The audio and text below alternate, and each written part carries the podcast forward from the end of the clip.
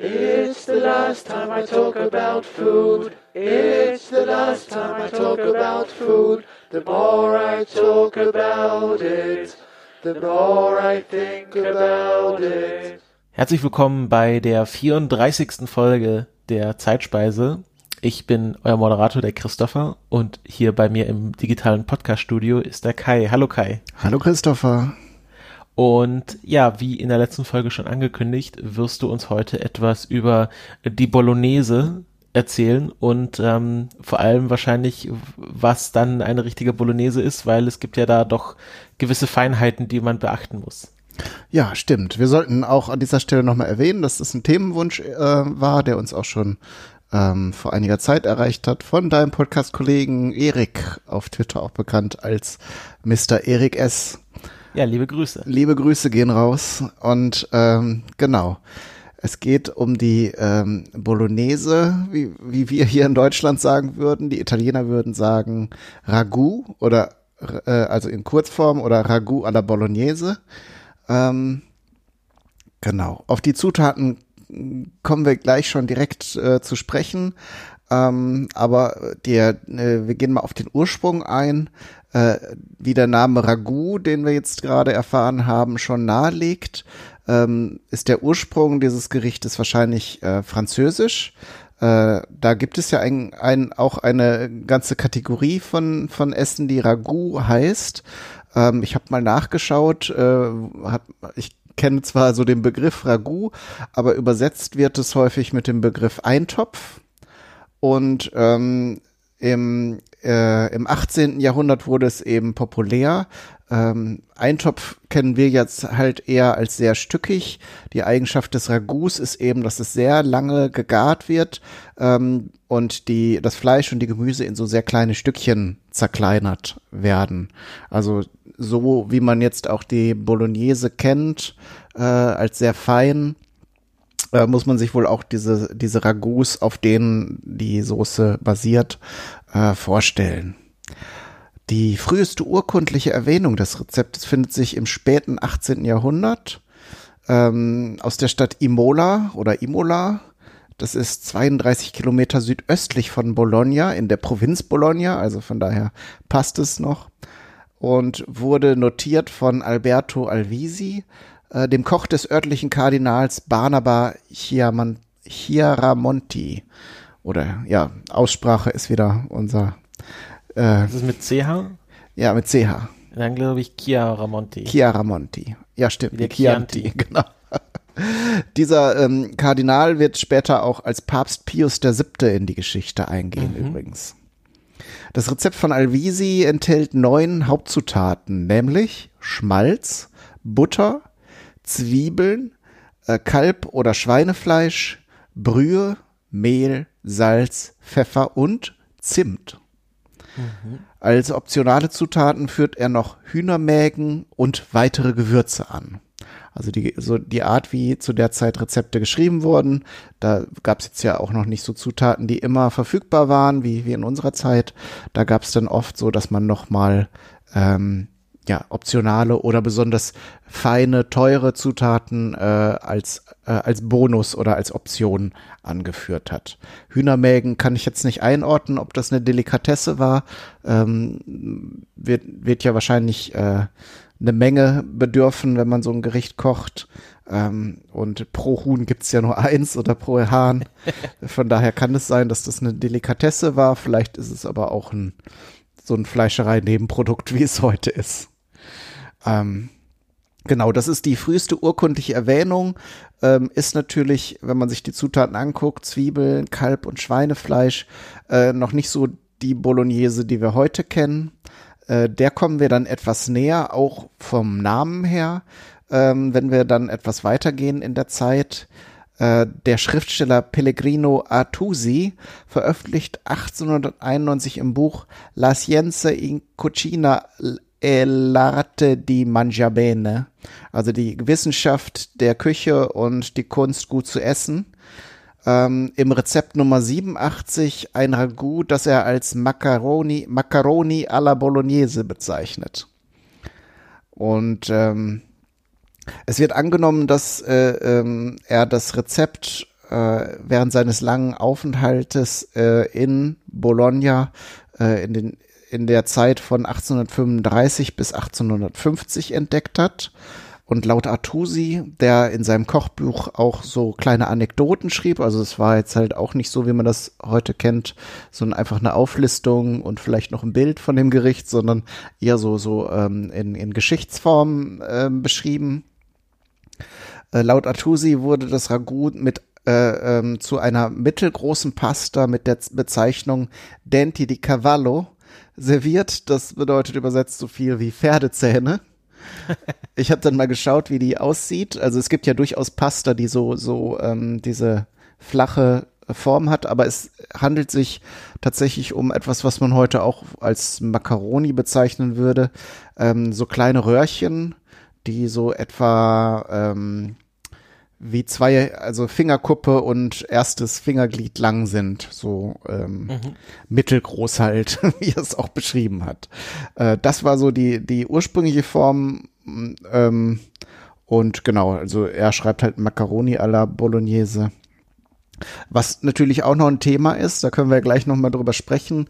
Es gibt ja auch einen großen äh, äh, Streit darüber, welche Art von Pasta man zu dieser Soße servieren sollte oder was original ist. Was mich wundert, weil später kommt noch eine, die ich für die eigentliche ursprüngliche hielt. Also es sind eigentlich so eine Art Macaroni, die wohl jetzt laut Artusi dazu gehört.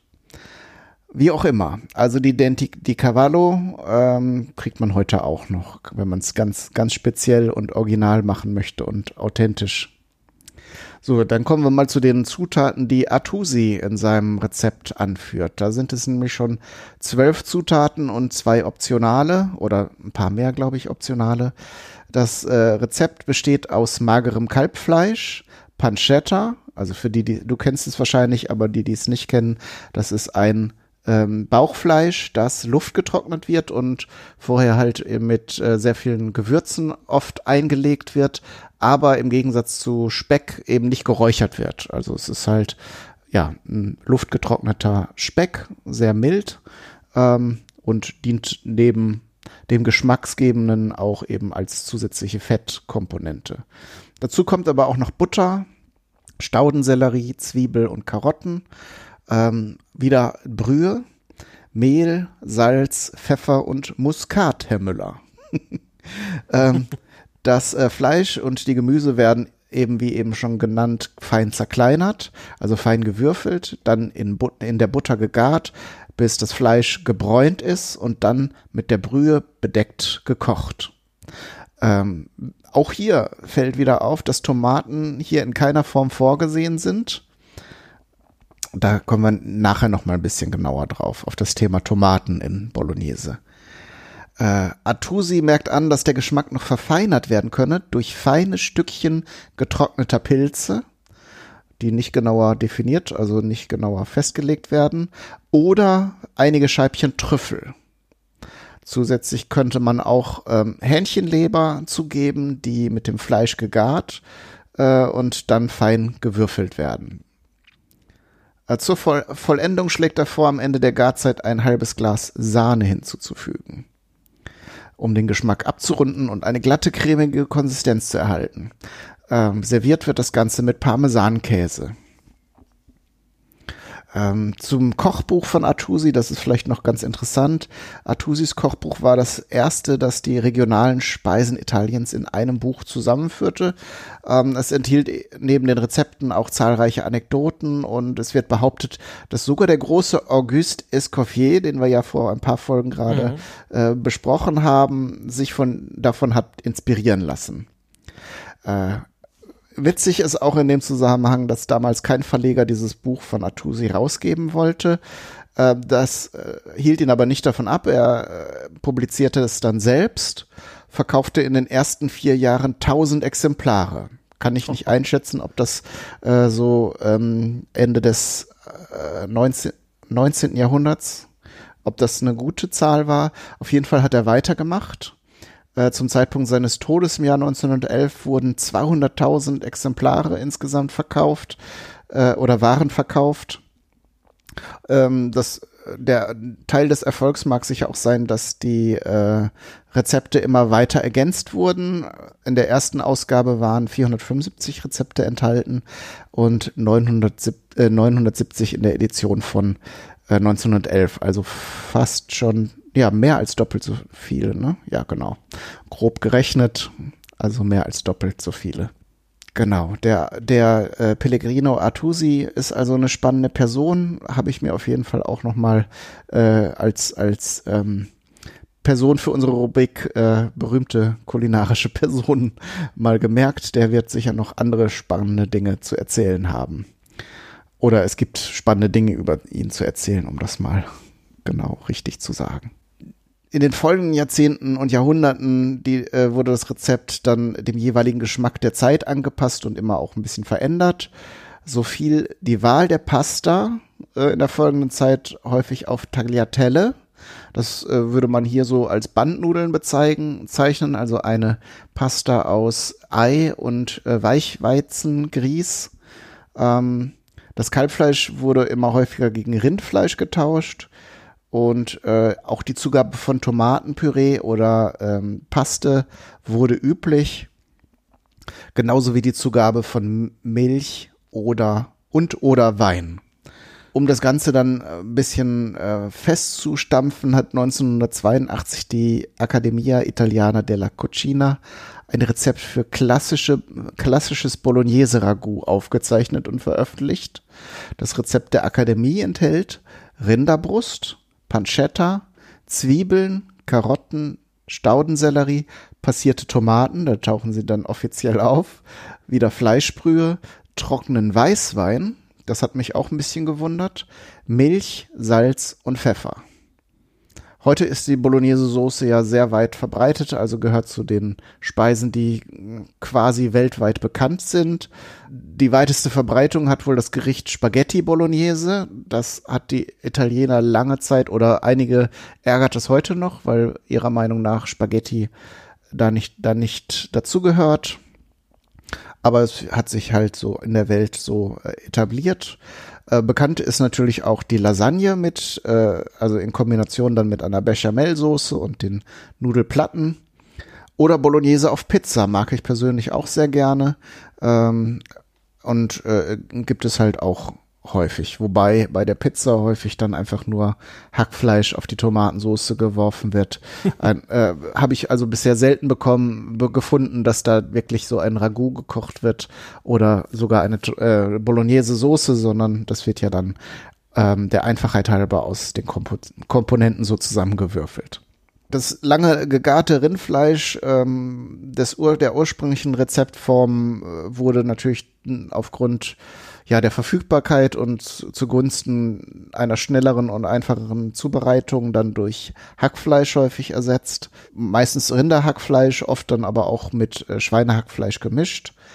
Ähm, und der Anteil der Tomatensoße oder Toma passierten Tomaten ähm, ist halt im Laufe der Zeit auch größer geworden. Interessanterweise ähnelt das Gericht, was wir als ähm, Ragout oder Bolognese-Soße äh, kennen, von den Zutaten her häufig eher dem neapolitanischen Ragout. Das äh, besteht tatsächlich mehr auf, aus Tomaten. Allerdings wird da äh, das ähm, Fleisch eher gewürfelt. Also es werden größere Stücke genommen und die werden halt auch nicht so kurz und klein gekocht, wie das beim Ragout Bolognese der Fall wäre. Äh, da wird allerdings dann, also beim neapolitanischen Ragout wird häufig äh, Rotwein zugesetzt ähm, und auch eher Knoblauch. Also ist es vielleicht eine Verschmelzung aus den beiden Soßen, die wir kennen. Ähm, mag ja auch sein, weil die Italiener ja nun auch dann in überall in die Welt äh, ausgewandert sind und vielleicht dann aus verschiedenen Regionen zusammengekommen sind in einem Restaurant und sich dann irgendwie auf so eine Variante geeinigt äh, haben, die dann gut angekommen ist. So jetzt so meine spontane Interpretation, wie solche äh, internationalen Varianten dann entstehen könnten. Genau, das, das ist im Grunde so die Geschichte. Es gibt nicht äh, keine großen, keine großen äh, Umwälzungen, keinen plötzlichen Twist, außer eben der Tatsache, die, dass die Italiener äh, ähm, eben sich mit den Sp Spaghetti scheinbar lange nicht anfreunden konnten, obwohl es da eben auch immer ausgleichende und äh, ähm, ja milde Stimmen gibt, die das ganz okay finden. Ähm, ähm, genau. Die Quelle ist äh, dieser dieser Geschichte ist äh, übrigens das Werk The Origin and Evolution of Ragout Bolognese. Ähm, kann ich noch mal äh, ist als PDF verfügbar, kann ich auch in den Show Notes verlinken, wenn jemand gerne, gerne da darin lesen möchte. Ich habe jetzt nur die Ursprünge des Gerichtes ähm, besprochen.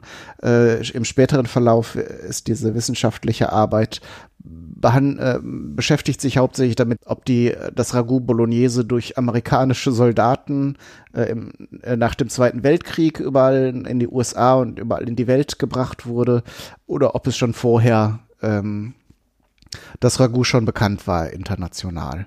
Und äh, so wie sie wohl, also ich habe es dann nicht ganz weiter gelesen, aber es heißt wohl, dass es wohl auch vorher schon, äh, vor dem Zweiten Weltkrieg schon äh, Hinweise darauf gibt, dass das Ragout Bolognese äh, auch in anderen Ländern schon bekannt war und in Restaurants angeboten wurde. Genau. Christopher, wie machst du denn Bolognese-Soße? Ich gehe jetzt einfach mal ganz frech davon aus, dass du auch schon mal eine gekocht hast. Äh, tatsächlich ist bei uns im Haushalt Becky die Bolognese-Beauftragte. Okay. Ähm, die hat da über mehrere Jahrzehnte ein äh, Rezept sich zusammengestellt, äh, was sie jetzt immer wieder kocht.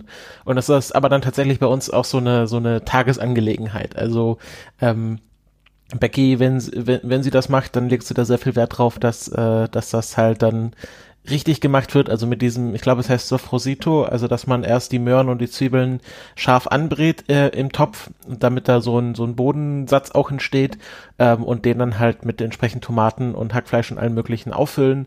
Ähm, genau, ich glaube, genau, Möhren, Tomaten an, äh, Möhren und Zwiebeln anbraten, dann das Hackfleisch dazu. Ich glaube, das Ganze dann mit Milch ablöschen und glaube dann mit Tomaten auffüllen, sowas in die Richtung. Mhm. Ähm, und dann kochen wir dann auch immer gleich so viel, dass man da irgendwie mehrere Portionen von einfrieren kann, so dass man dann halt über die nächsten Wochen verteilt sich immer mal wieder so ein Töpfchen auftauen kann. Mhm. Ähm, und äh, ja, äh, finde ich, finde ich sehr lecker. Wir essen das tatsächlich traditionell oder die Frage ist jetzt, ob das traditionell ist mit, Spaghe äh, mit Spaghetti.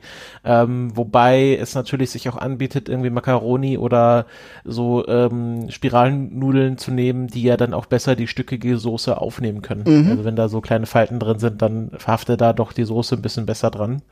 Ähm, aber ich glaube, dass mit diesem Spaghetti Bolognese, das kann natürlich auch durch diesen Italienfimmel kommen, den die Deutschen äh, zu gewissen Zeiten äh, doch sehr hatten und ähm, dass sie dann, ich vermute, dass das einerseits halt durch die durch die vielen Italienurlauber ähm, und umgekehrt dann durch das Gastarbeiterprogramm so die Spaghetti Bolognese sich in Deutschland verhaftet haben.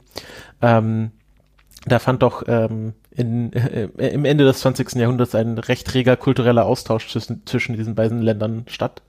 Ähm, und äh, ja, also äh, Bolognese finde ich finde ich sehr lecker, äh, auch gerne auf der Pizza. Ich muss überlegen, wenn wir mal wieder selber Pizza machen, dass wir da mal irgendwie äh, selbstgemachte Bolognese vorrätig haben, damit man mal so eine richtige Bolognese Pizza sich äh, backen kann und nicht nur die Hackfleischpizza, die man beim äh, äh örtlichen Italiener vielleicht äh, bekommt, der mhm. natürlich dann nicht die teure Bolognese oder die aufwendige Bolognese auf die Pizza klatscht.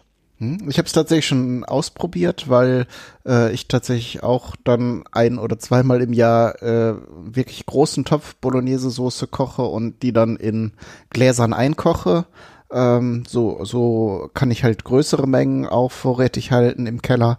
Ähm, und das ist halt so, wenn wir hier überhaupt keine Idee oder keine Lust haben, irgendwas Aufwendiges zu machen, dann kochen wir irgendeine Form von Pasta. Ich bin da auch nicht, überhaupt nicht dogmatisch und äh, machen uns dann ein Glas von dieser Soße auf. Ähm, ich verwende seit einiger Zeit, also ich nehme auch äh, eben diese, diese Sofrito aus äh, ähm, Zwiebel und äh, Karotten, füge auch später die, den Staudensellerie zu und äh, mache jetzt neuerdings, äh, wenn ich dann so eine große Menge mache, auch eine Kombination aus Rinderbeinscheibe und ähm, äh, dann eben auch Hackfleisch, einfach um mehr Substanz reinzubringen, weil das Ganze dann eben mit Beinscheibe fleischhaltig zu machen, wird, wird dann halt doch auch ein bisschen teurer. Ähm, und äh, ja, dann eben mit Tomaten, Was tue ich noch rein? Ähm, natürlich zum Einkochen bin ich da ein bisschen vorsichtig mit Milchprodukten, sonst würde ich halt auch ein bisschen äh, Milch noch reingeben. Ich persönlich bin kein großer Fan von Wein im Essen. Weißwein finde ich hin und wieder bei manchen Gerichten noch okay. Rotwein mag ich den Geschmack nicht so, wenn das, äh, wenn der, wenn der, wenn das eben gekocht ist und nur diese Säure und diese leichte, ähm, diese, dieses trockene Mundgefühl von dem Rotwein drin ist. Ähm, also Wein lasse ich aus meiner Bolognese raus. Aber ich bin tatsächlich jetzt, da ich wieder eine neue Variante kennengelernt habe, ähm, nämlich äh, namentlich, also die ganz, ganz alte ähm, von, von Alvisi würde ich, glaube ich, nicht so ausprobieren mit, mit äh, Geflügelmägen oder so. Aber die von Artusi, die würde ich tatsächlich mal nachkochen und äh, probieren, ob das was ist. Also Und auch ohne Das ist Tomaten. Die, ohne Toma die ist ohne Tomaten. Mhm. Mhm. Genau. Spannend. Ich habe dann in, in dieser wissenschaftlichen Arbeit ähm, eben auch Rezeptmengen gefunden. So könnte man es also auch ganz genau nachkochen. Ich muss nur halt rausfinden, wo ich Kalbfleisch hier in der Region herbekomme. Pancetta weiß ich mittlerweile, wo ich die kaufen kann. Und genau, alle anderen Zutaten sind Standard. Äh, Supermarktware, die getrockneten Pilze bekomme ich immer von meiner Mutter. Und äh, Hähnchen. Sammelt die selber im Wald. Die sammelt selber im Wald, genau.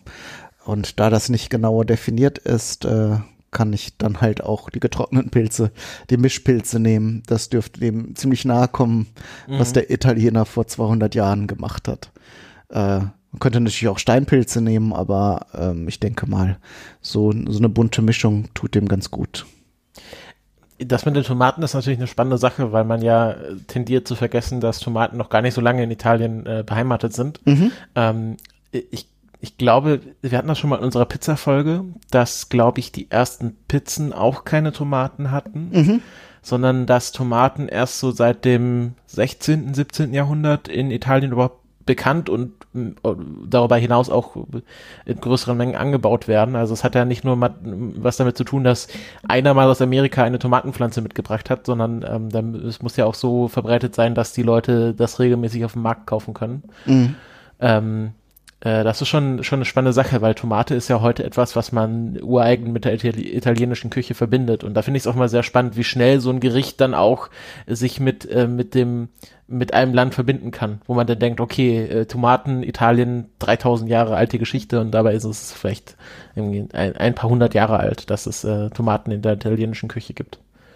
Genau. Also von daher finde ich es halt auch äh, spannend, das Ganze mal zu probieren, ohne, ohne die doch sehr äh, signifikant herausschmeckbaren Tomaten und mal herauszufinden, wie das so schmeckt. Also so eine Urform, äh, die ja dann doch sehr fleischlastig ist.